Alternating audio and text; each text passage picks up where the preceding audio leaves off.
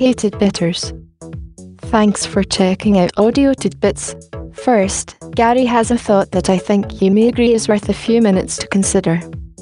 After that, I have included one of Kevin MacLeod's musical selections I'm sure you will likely enjoy. So be well, do well, and do something nice for someone. They will appreciate it, and you will feel better for having made a little difference for someone. With that, here we go.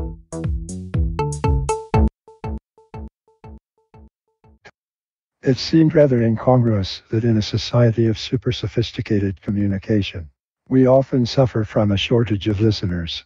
Erma Bombeck. You have many conversations under a variety of circumstances.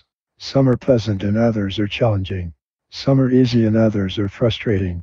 The latter are just like Kurt Vonnegut said. People have to talk about something just to keep their voice boxes in working order. So they'll have good voice boxes in case there's ever anything really meaningful to say.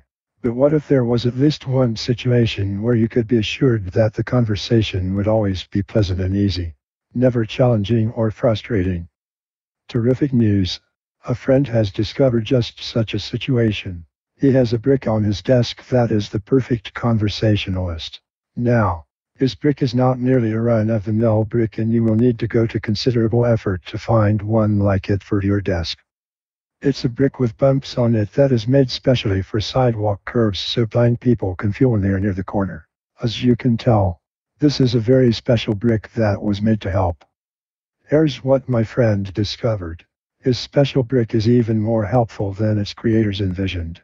He learned this after one of those challenging, frustrating conversations with an associate.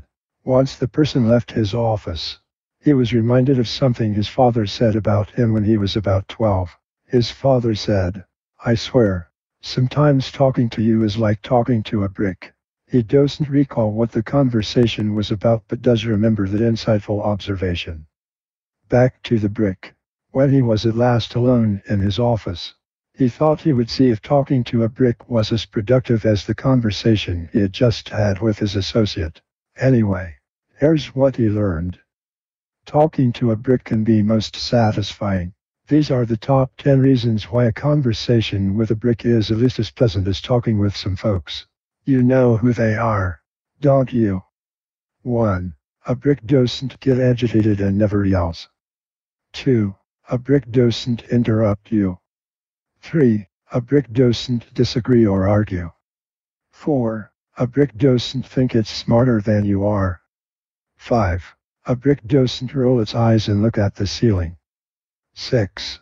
A brick is trying to be helpful or at least to not screw things up. 7. A brick is not in a hurry and trying to rush you. 8. A brick doesn't care if you interrupt your conversation to take a phone call. 9. A brick is always there when you need to talk.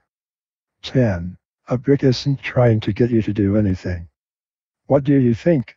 Does talking to a brick beat conversations you have to have with a few of those people who happen to walk into your office? If so, all you need to do is find your own special brick with bumps on it and converse at your leisure.